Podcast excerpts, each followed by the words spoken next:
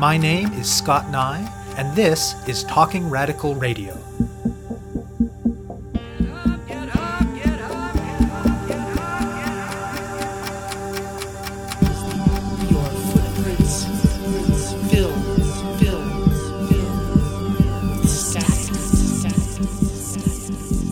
Hello, and welcome to Talking Radical Radio, where we bring you grassroots voices from across Canada.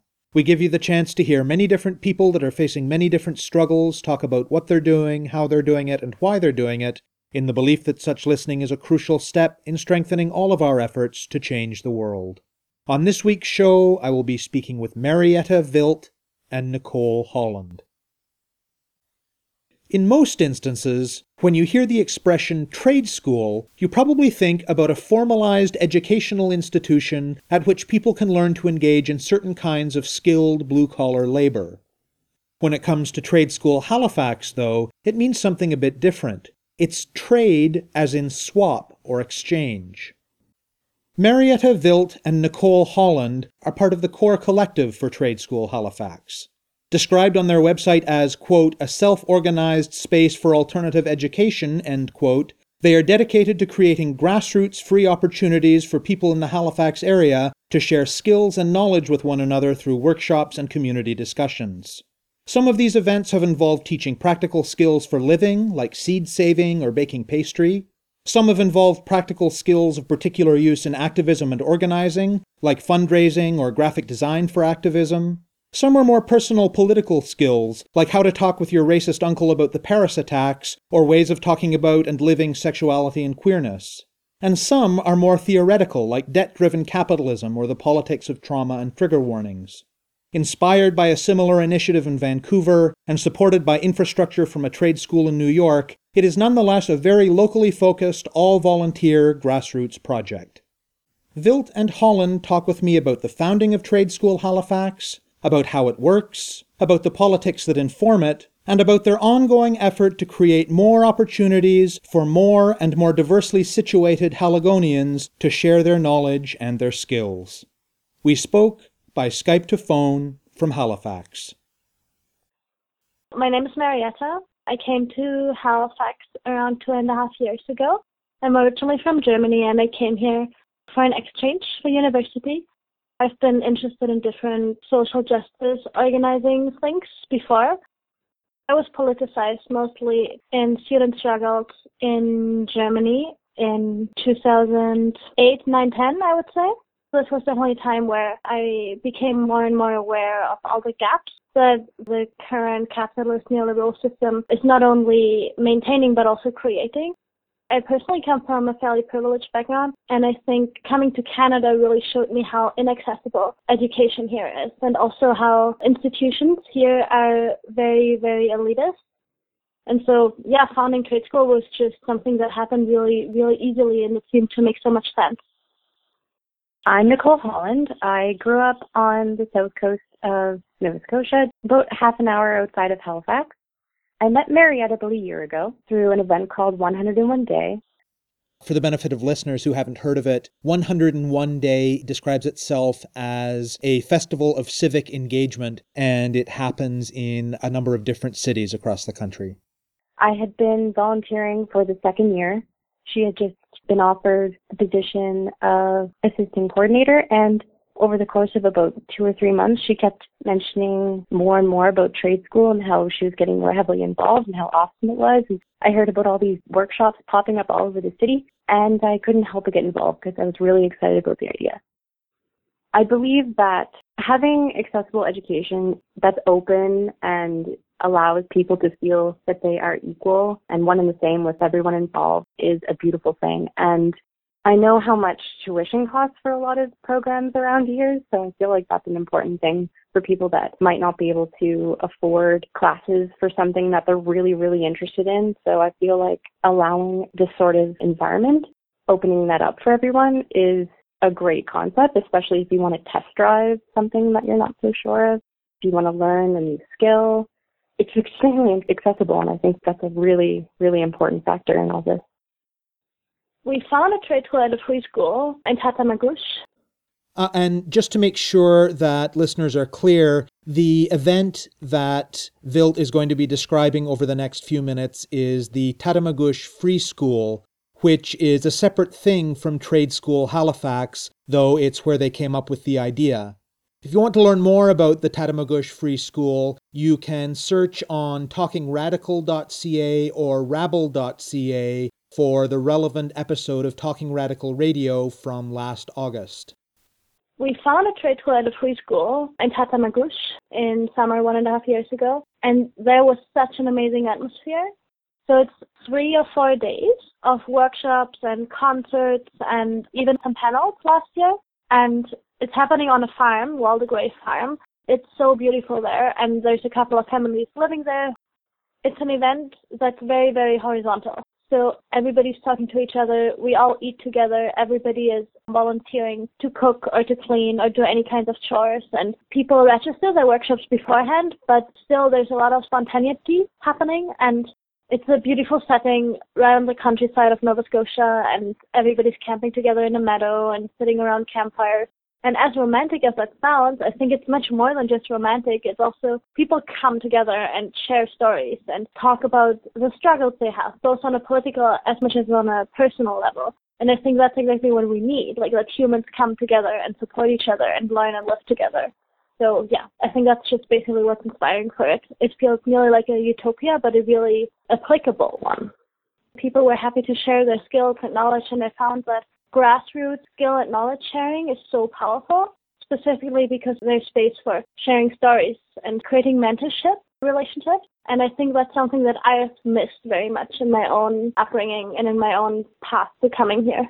So that people talk about their mistakes and that they explain to you what you could do, not necessarily as a strict advice, but as a suggestion. So I went there for the first time with a friend and I had a really good time. And as I said before, I was really inspired by the kind of skill sharing and the atmosphere that was created over there. So at the very last night, I talked to a girl that I didn't really know before. And we talked about how great this concept is and that we would love to have such a thing in Halifax in a more long-term way. So she had just come to Halifax from Vancouver.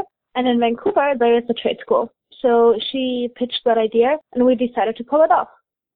So Tamala and I found a trade school. She's unfortunately not in Halifax these days anymore, so she's not involved anymore.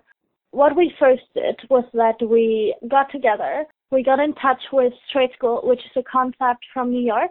So in 2010, a couple of people in New York came together and they founded Trade School and also created, for example, a website template so one of the first things that we did is that we got in touch with Trade School. You can you can check them out at tradeschool.coop. Pulling off Trade School, Halifax would have been so much more complicated without this website, which also makes it look more legit and makes so much of the daily work easier.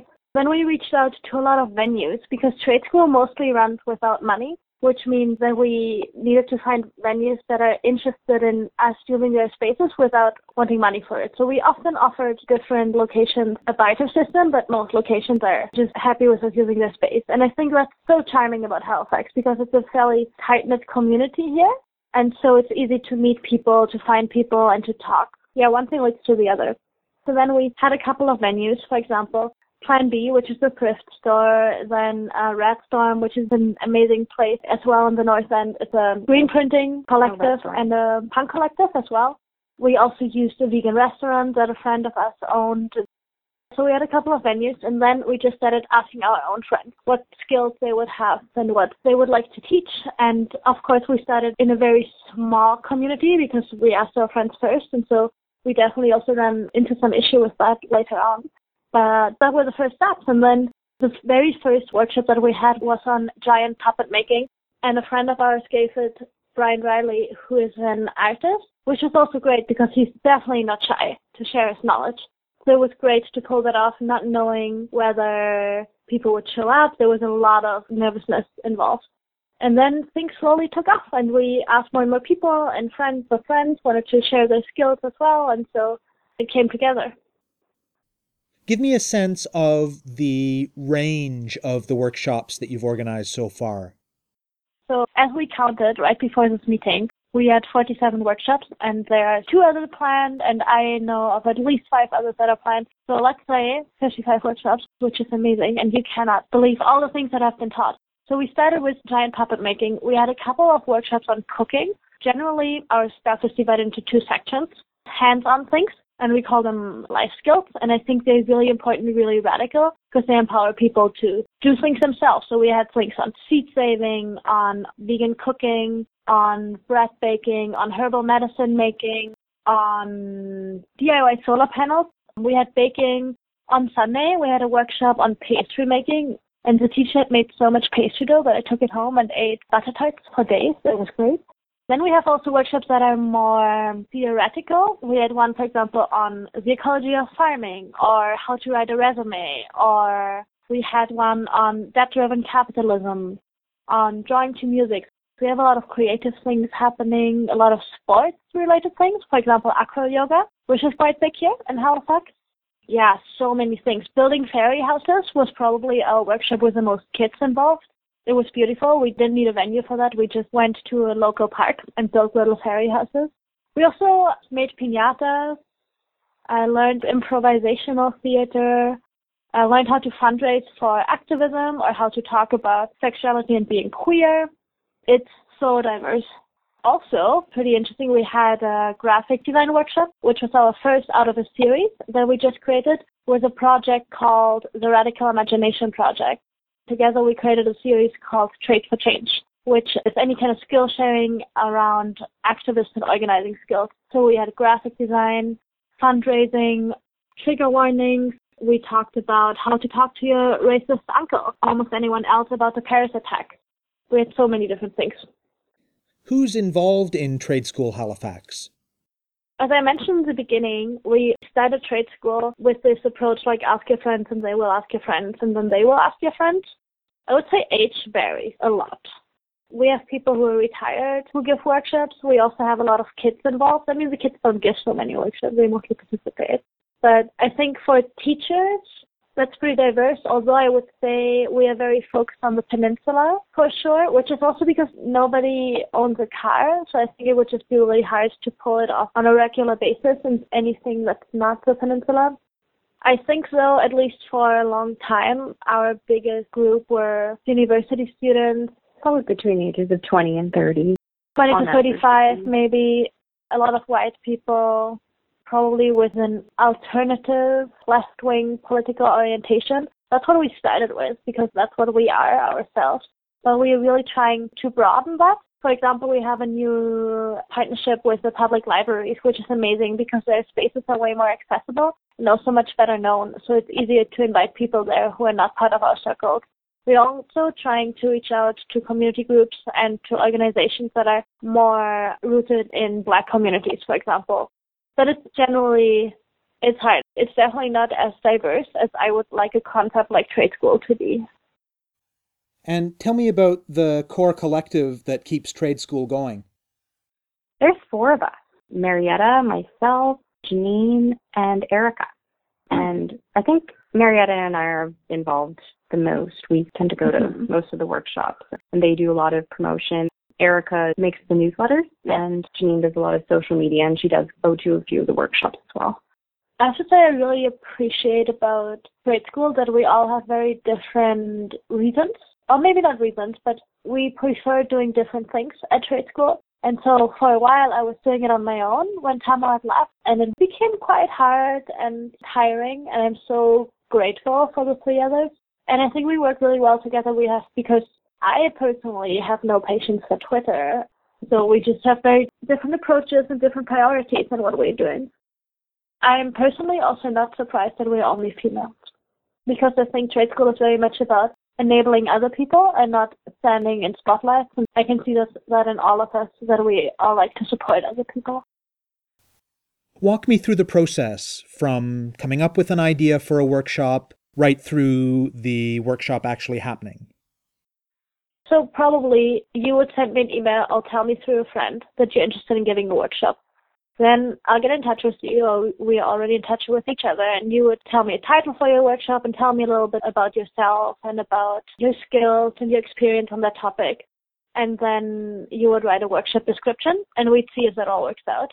Then I reach out to one of our five different venues and see which one I think fits best, and then find out if a date works both for you and for the venue. And then we will register your workshop on our website and start promoting it. We use Twitter and Facebook and the website itself, and we have a monthly newsletter that has more than 500 followers now. And then we will try to promote it as good as possible and specifically in networks that might be interested in that specific thing. And then we will come to the workshop. You and I or Nicole or the other two trade school volunteers who exist would come there early and then we'll set up and talk to the venue owners and depends on specific context. And then hopefully the participants come on time and then one person from trade school opens a workshop and says what trade school is and thanks the venue and thanks you and asks people if they're okay with pictures being taken and talks about Halifax being on unceded Mi'kmaq territory and then we go. Normally the facilitator asks the participants first to say their names and why they're interested in the topic and explains a little bit what's going to happen. We give buttons to everybody because the buttons have a pretty good promotional function and people like them and they have our amazing hat logo. And then the workshop is over and we hope that other people in the workshop were so inspired that they afterwards talk to one of the trade school people and say that they also want to share their skills, which happens really, really often. So I think that we often perceive learning as a very theoretical endeavor that's not connected to personal experience. And I think that's wrong. And that we need to support an example for learning. One thing that happens a lot at trade school is that people are trying out new things in a workshop and that the facilitators are open to staying in touch with the people who just learned the skill to give them further tips or further hints and I think it's really important that we don't just learn from books and we don't just learn in institutions, but we can actually learn from each other. And when we talk about things like radical theory or how to talk about racism, it's really important to have somebody to exchange views with. And Nicole, tell me about the side of the work that you most often do.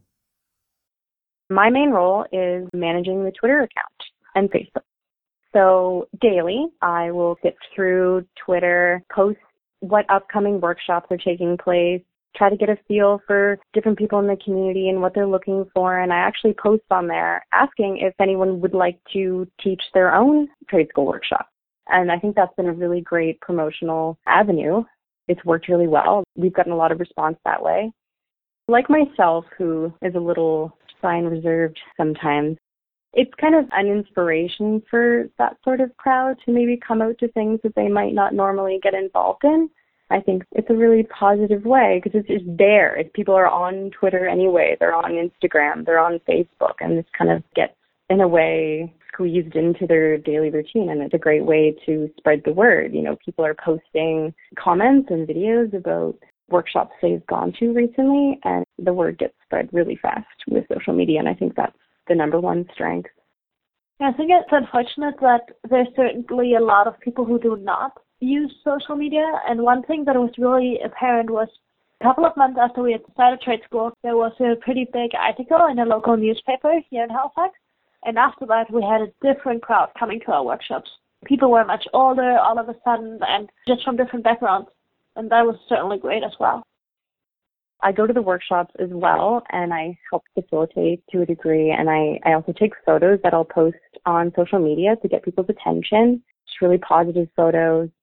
And I think that's worked really well also because then people get a feel of what the workshop's all about. So then they have an idea of what they're getting involved in.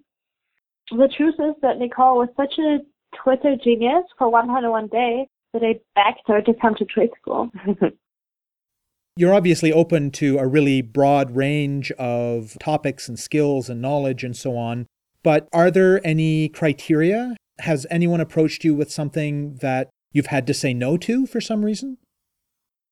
No, that never happened.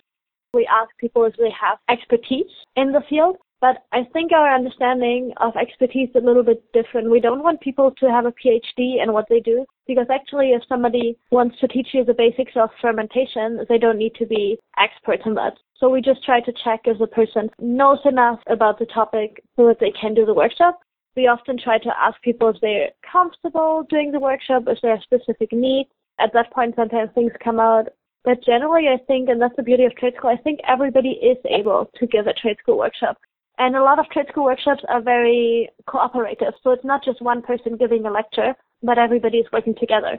So it's a shared effort anyway. I mean, we certainly have ideas and there's certainly some morals involved about things that we would never want to be taught, but nobody has offered us anything awful so far. I think essentially as long as the workshop is a positive, you know, skill sharing idea, then it works for everybody. For example, our friend Robin, who was a self-taught kombucha maker, had been doing it for a few months and he said this would be a really great idea and she jumped on it and bam, we all learned how to make kombucha. It was great. There's definitely a difference in skill and in knowledge sharing we had a workshop on radical theories, and I knew the person who gave it, who was part of the Radical Imagination Project. And I think somebody who gives a very theoretical workshop about such a topic, we would screen a little bit more closely just to know what they're trying to reach with this workshop. But apart from that, it's about creating a space for conversation. It's about a positive attitude towards learning and specifically learning together. For each of you, Tell me about the one trade school workshop that you've attended that has inspired you the most or that you've learned the most from. We had two weeks ago a discussion called Fifty Shades of Queer, and it was essentially about sexuality in many different ways.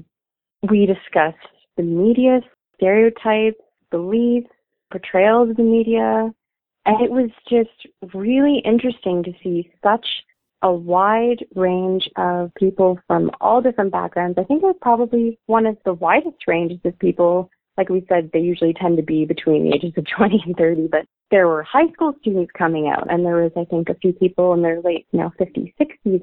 It was really interesting. The mediator allowed us to kind of just open up and discuss how we feel about this topic. And that's the really great thing about trade school workshops that are based around discussion. It's very open. They make it very welcoming, very accessible, and very warm. And, and I don't know, it was really beautiful. People really opened up.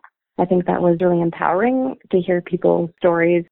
I think the, big thing was you really get to know people really quickly when you're dealing with topics like that. And that's not normally a situation that I've been involved with a lot. I think that was very eye opening for me. I have a hard time deciding. I loved workshops about things like sauerkraut.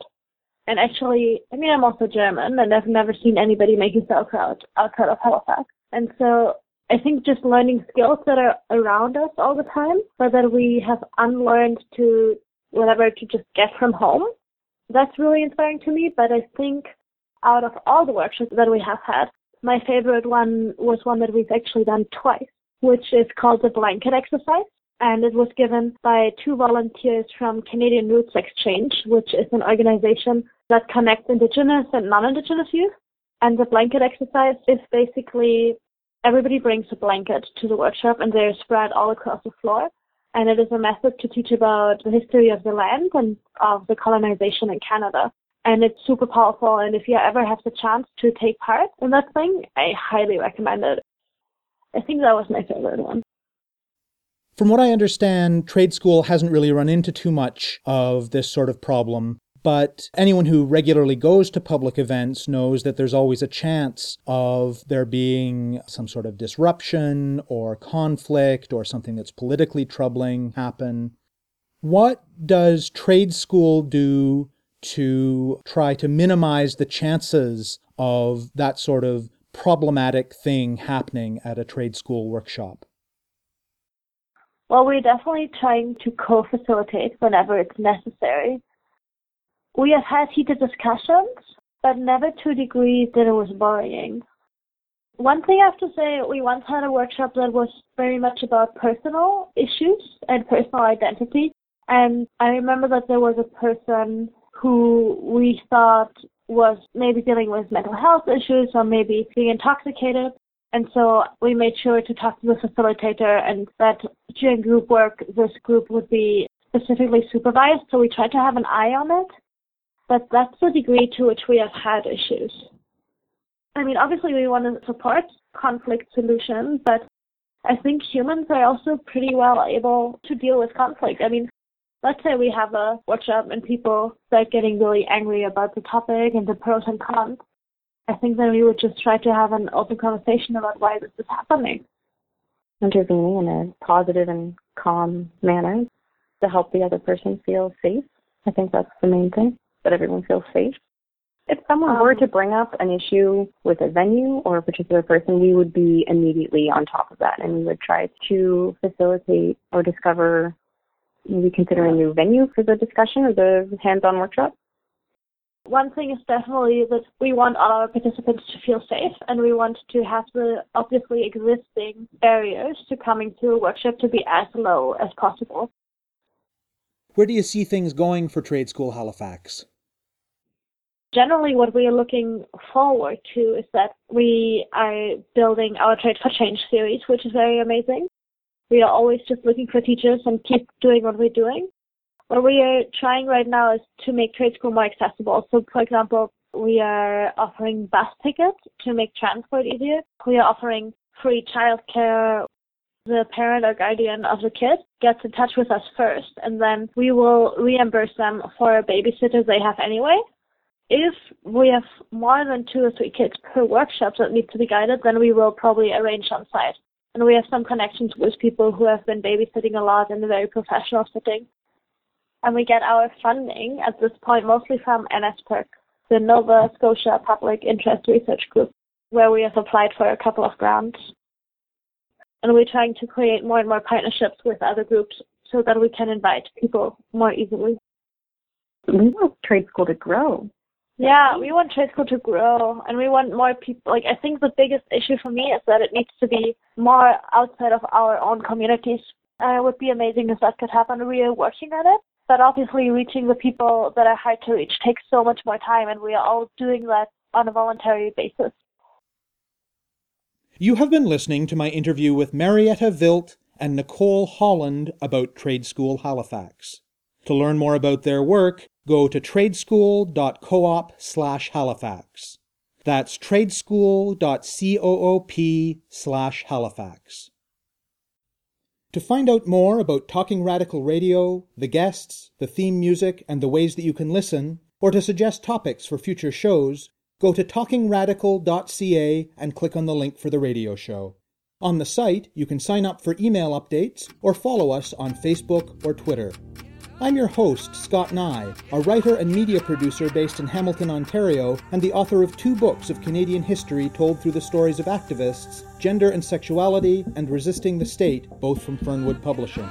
Thank you very much for listening, and I hope you tune in again next week.